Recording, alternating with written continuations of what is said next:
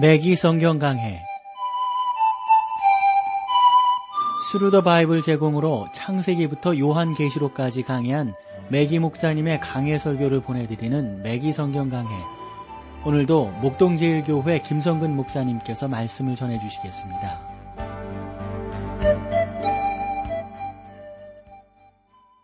애청자 여러분 안녕하셨습니까? 맥기 성경 강해 자, 오늘도 여러분들을 요한 1서로 모시겠는데 오늘 1장 5절 말씀부터 함께 하겠습니다.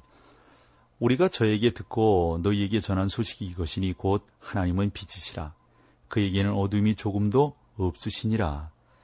여러분 여기 보시면 하나님은 빛이시라. 그에게는 어둠이 조금도 없으시니라. 여러분 이것은 어, 이것은 하나님께서 거룩하신 분이라는 의미이고요. 우리는 인간이 거룩하지 못하다는 사실을 안다 라고 하는 것을 고백하는 겁니다. 여러분, 저와 예수님 사이의 간격을 메울 수 있을까요? 메울 수 있다면 어떻게 메울 수 있을까요? 이 엄청난 차이를요. 우리 사이에는 간격이 엄청납니다. 참그 험하고 깊습니다. 하나님과 사람이 어떻게 그러므로 함께 할 수 있을까요? 욥은 하나님과 자기 사이에 서서 함께 결합하에 결합시켜 줄 수 있는 판결자를 원하고 있어요. 하나님은 이사야를 통해서 이사야서 55장 8절에 이렇게 말씀하셨어요. 내 생각은 너희 생각과 다르며 내 길은 너희 길과 달라서 죄악된 인간이 어떻게 하나님과 동행할 수 있습니까? 요한은 하나님은 빛이시라고 말합니다. 이것은 하나님에 대한 정의입니다. 저는 본 서신서를 세 부분으로 나누어서 그 각 부분이 하나님에 대한 정의를 말하고 있다고 생각합니다. 즉, 하나님은 빛이시요, 사랑이시요, 생명이라고 말합니다. 도대체 우리가 어떻게 하나님과 교제할 수 있을까? 그것은 마치 우리가 두 가지 일 가운데 한 가지를 하려는 것처럼 보입니다. 우리가 하나님을 우리의 수준으로 끌어내리든지 아니면 인간을 하나님의 수준으로 끌어올리든지 해야 할 것입니다. 그러나 이 두 가지 다 불가능한 일입니다. 그러나 하나님은 지금도 그렇게 하려고 합니다. 요한은 그것이 불가능함을 밝히고 하나님에 대한 놀라운 정의를 내려줍니다. 곧 하나님은 빛이라는 것이죠. 현대의 과학도 빛이 무엇인지 확실히 모른다고 말합니다. 빛이 물질입니까? 에너지입니까? 빛의 근원은 하나입니다. 그러나 여러분이 방에서 불을 켰을 때 구석에 숨어 있던 어두움이 사라지게 되는 것이죠. 어떻게 된 일입니까? 구석까지 가서 어둠을 몰아내는 것은 무엇입니까? 천정에 있는 전등이 켜질 때 어둠은 다시 구석으로 돌아가게 됩니다. 꺼지면 다시 돌아옵니다. 그러므로 빛이란 무엇입니까? 하나님은 빛이라고 요한이 말할 때 하나님의 성품에 대한 여러 가지 측면을 계시해 준다는 것이죠. 비록 그 표현이 하나님의 속성에 대한 전체적인 사실을 말해주지 않는다 할지라도 하나님에 대하여 많은 것에 우리가 설명을 얻을 수 있다고 봅니다. 그러므로 우선 빛은 영광, 반사, 아름다움 그리고 하나님의 기적을 말한다고 볼 수가 있습니다. 태양이 영광의 불꽃처럼 떠오를 때 동쪽 하늘을 본 일이 있습니까? 대단하죠. 우리가 저, 어, 뭐, 강릉을 가서 이렇게 본다더거나 아니면 많은 우리 젊은이들이 가서 보고자 하는, 예, 그, 어, 어디에요? 그, 어, 태양 뜰 때 뭐 연초에 가서 보는데, 예? 그 동해바다요. 예? 그런 데 가서 우리가 본다더거나 아니면 다른 어떤 뭐 서해 바다에서 태양을 본다더거나 다 이 태양을 보면 말이에요. 정말 대단합니다. 대단합니다. 그것은 아름다운 창조의 역사이고요. 아름다운 능력을 우리가 바라보는 것입니다. 어, 여러분 어쩌다가요. 저는 그 중국에 가서 이렇게 사역을 할 때 되게 시골에 들어가서 사역을 하게 되니까 그 사역을 할 때 거기는 이제 시골이니까 그렇게 뭐 가로등도 있고 그런 게 아니잖아요. 캄캄한 밤 밤하늘을 바라보게 됩니다. 얼마나 놀라운지 몰라요. 그러던 밤하늘이 다음날 태양이 뜨는 동시에 싹 없어집니다. 저는 이 아침부터 어, 우리가 이러한 내용들에 대해서 놀라운 것들을 발견하게 되고 감사하지 않을 수가 없습니다. 나는 하늘에서 새 날을 창조하시는 장면을 지켜보고 있네. 여러분 그러한 시를 여러분들이 보신 적이 있으신가요? 우리가 아침에 떠오르는 태양을 바라보면서 하나님께서 새날을 창조하시는 장면을 바라보고 있네. 거기에 서서 하나님이 하루를 창조하시는 것을 지켜보는 것은 놀라운 일입니다. 갑자기 태양이 지평선 위로 떠오릅니다. 그리고 영광의 불꽃 속에서 타오르기 시작합니다. 물론 그날은 무척이나 무더운 날씨였지만 얼마나 멋진 일출 광경인지 모릅니다. 그러므로 하나님은 빛이십니다. 하나님의 아름다움과 영광과 광채가 우리 가운데 드러나는 것이죠. 빛의 또 다른 특징은 자신을 드러낸다는 것입니다. 우리는 빛을 볼 수 있습니다. 빛은 어둠을 밝히는 것입니다. 빛을 통하여 저는 저의 손에 흙이 묻어 있는 것을 알 수 있고 빛을 통하여 제 얼굴에 무엇이 묻어 있는 줄을 알 수 있습니다. 빛이 없다면 저는 흙을 보지 못하고 제가 제게 묻어 있는 더러운 오점과 더러운 내용들을 볼 수가 없을 겁니다. 그래서 휘티어는 이렇게 표현을 했습니다. 당신의 눈앞에 우리의 생각이 드러나 있고 당신의 눈앞에 우리의 벌거벗은 모습이 드러납니다. 당신의 순전한 얼굴 앞에서 우리의 은밀한 죄가 드러납니다. 쉐이퍼 박사는 이렇게 말을 했습니다. 이 땅 위에서 은밀한 죄는 하늘나라에서 공개적인 모습이 될 것이다. 라고요. 우리의 죄는 하나님 앞에 드러나는 것입니다. 왜냐하면 하나님은 빛이시기 때문입니다. 빛은 하나님의 순결하심과 거룩하심을 말합니다. 하나님께서는 빛이시기 때문에 그림자가 없습니다. 태양의 빛은 사실상 이 땅의 정화작용이죠. 태양 빛은 빛을 줄 뿐 아니라 깨끗하게 합니다. 그 태양이 여러분 우리에게 주는 유익 중의 하나가 여러분 그 다른 어떤 것보다도 어? 그걸 뭐라고 말을 해야 돼요? 그, 음? 그 살균 작용이 있잖아요. 그래서 태양빛에다가 뭐 이불을 넣는다거나 옷을 넣는다거나 그러면 깨끗이 살균되지 않습니까? 또한 빛은 사람을 인도합니다. 길로 인도해요. 안내합니다. 수평선 위에 있는 빛은 사람들로 하여금 용기를 가지게 합니다. 그래서 앞으로 계속 전진할 수 있도록 하는 것이죠. 하나님은 빛이십니다. 이제, 이제 어두움을 이제 몰아내는 빛이시죠. 그렇다고 하면 여러분 어둠이란 무엇인가요? 어둠은 빛의 반대가 아니라 사실상 빛을 미워하는 것입니다. 하나님의 빛과 거룩함은 이 세상에 죄악된 어둠과 무질서의 직접적인 충돌 가운데 일어납니다. 이제 우리는 이러한 딜레마에 직면하게 되는 것이죠. 나는 죄로 가득 찬 이 지구상에 있는 작은 피조물입니다. 여러분이 진실을 안다면 내가 전적으로 부패한 사람이라는 사실을 인정하게 될 것입니다. 구원을 주신 하나님의 은혜가 없다면 나는 이 세상에서 오직 하나님을 거역하는 보잘것없는 피조물에 지나지 아니할 것입니다. 하나님께서는 사람에게 선한 것을 찾을 수 없다는 사실을 분명히 밝히셨어요. 그것이 어, 바울이 말한 로마서 7장 18절 말씀인데 이렇게 말하고 있죠. 내 속 곧 내 육신에 선한 것이 거하지 아니하는 줄을 아노니 바울은 또 로마서 3장 10절에서 이렇게 말합니다. 의인은 없나니 하나도 없으며 속에 선한 것이 없을 뿐만 아니라 하나님을 반역하고 있습니다. 바울은 사람의 마음속에 있는 반역에 대하여 로마서 8장 7절에서 이렇게 말하고 있습니다. 육신의 생각은 하나님과 원수가 되나니 이는 하나님의 법에 굴복지 아니할 뿐 아니라 할 수도 없습니다. 우리는 오늘날 전능하신 하나님을 반박하는 시대에 살고 있습니다. 하나님은 거룩하신 분이십니다. 나는 죄인이고요. 나는 은혜로 구원을 받았지만 어떻게 하나님과 교제할 수 있습니까? 어떻게 하나님과 동행할 수 있습니까? 사람들은 여기에 제시되고 있는 세 가지 방법에 따라 하나님과 교제하고 나누려 할 것입니다. 그 가운데 두 가지는 잘못된 것이죠. 첫 번째 방법은 하나님을 인간의 수준으로 끌어내리는 겁니다. 그래서 사람들이 교제하려고 하는 거죠. 6절을 보실까요? 만일 우리가 하나님과 사귐이 있다고 하고 어두운 가운데 행하면 거짓말을 하고 진리를 행치 아니함이거니와 만일 우리가 하나님과 사귐이 있다고 하고 여러분 전혀 하나님과 교제하지 못하면서도 하나님과 사귐이 있다고 주장하는 사람들이 있잖아요. 그건 뭡니까? 거짓말을 하고 진리를 행치 아니함이거니와 이게 똑같은 말씀이죠. 같은 거, 그 수식해 주는 거죠.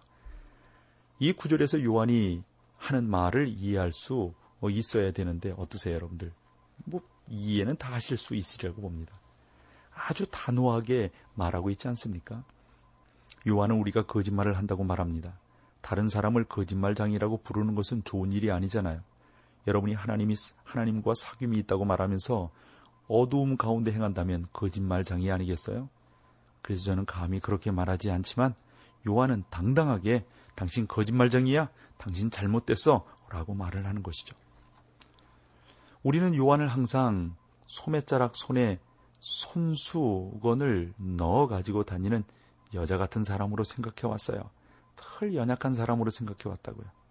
그러나 요한이 이처럼 연약한 사람이라는 소문이 어디서부터 유래되었는지 모르겠어요. 오늘 본문을 보니까. 아마 중세 화가들이 요한을 곱슬머리로 그려 놓는 데서부터 시작된 것이 아닌가 생각합니다. 저는 이러한 착상이 그가 사랑의 사도라고 불렸던 사실에 유래한다고 생각을 합니다. 그러나 우리 주님께서는 요한을 결코 그렇게 부르시지 않았습니다. 주님은 요한을 우리의 아들이라고 불렀습니다. 요한과 그 어, 어, 미술가가 하늘나라에서 만나게 된다면 그 미술가는 우레와 빛이 무엇인지를 깨닫게 되리라고 생각을 합니다.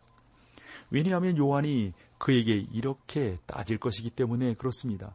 아니 도대체 어떤 근거로 내가 여자 같은 성격을 가진 사람이라고 그렇게 그림을 그렸습니까?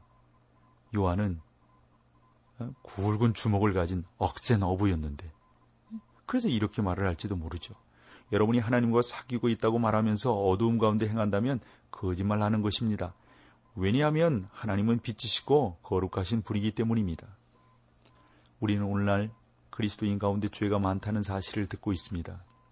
참 그렇죠. 그러면서 우리가 참 조심하고 살펴보고 또 애써보지 않으면 안 되는 것입니다. 아, 모세의 율법을 지키며 고상한 생활 수준에 이르렀다고 자랑하는 사람이 있어요. 그래서 출애굽기 20장 14절에 보면 십계명에 가늠하지 말지니라고 말했잖아요. 그러나 그들은 교묘한 방법으로 그 계명을 달리 설명합니다.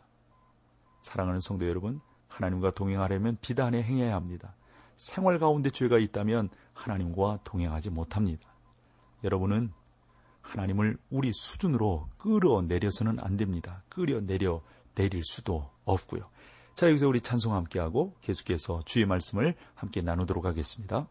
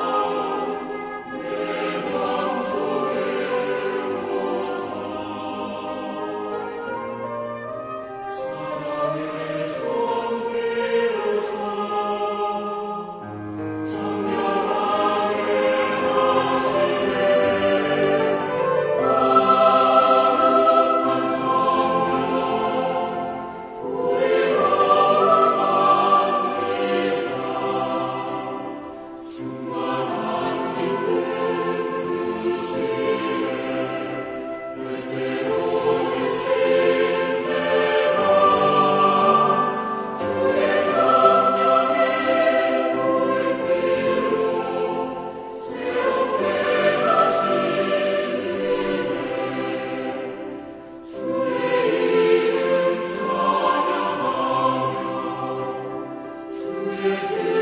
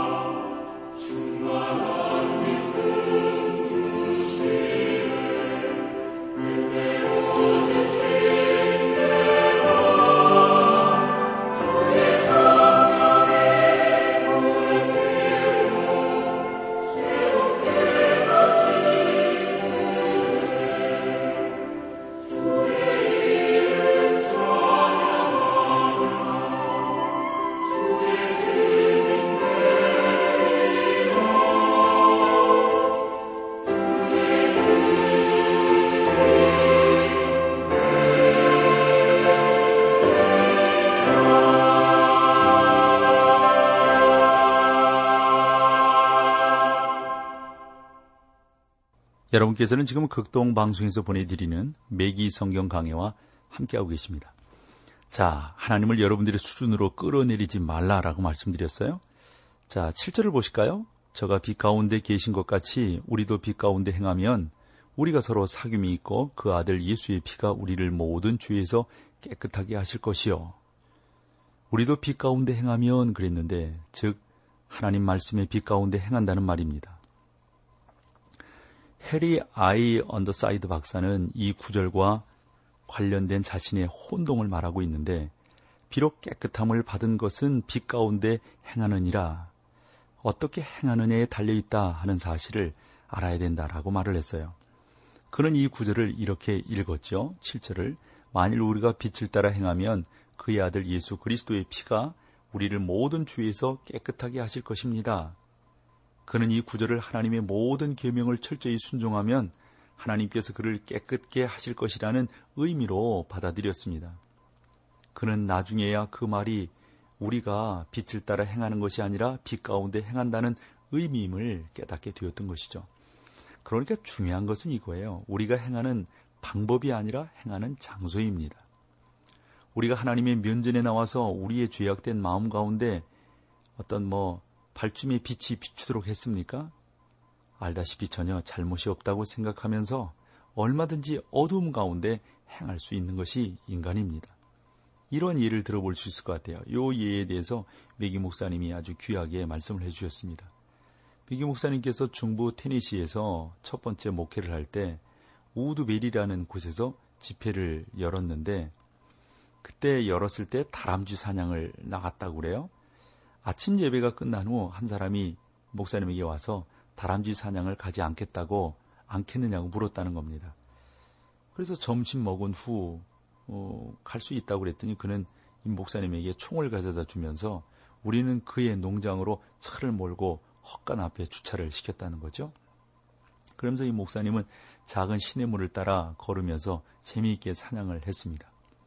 마침내 함께했던 그 양반들이 시냇물의 지류가 이렇게 흐르는 그곳에 이제 도달을 했어요. 그리고 어, 그 친구가 목사님에게 이렇게 말을 했습니다.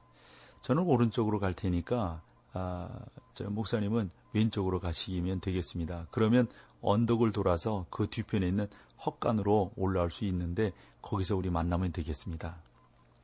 그냥 금방 비가 쏟아질 것 같았다는 거예요. 한두 번 이슬비가 내리, 내리더니 그러나 이제 멈췄다는 겁니다.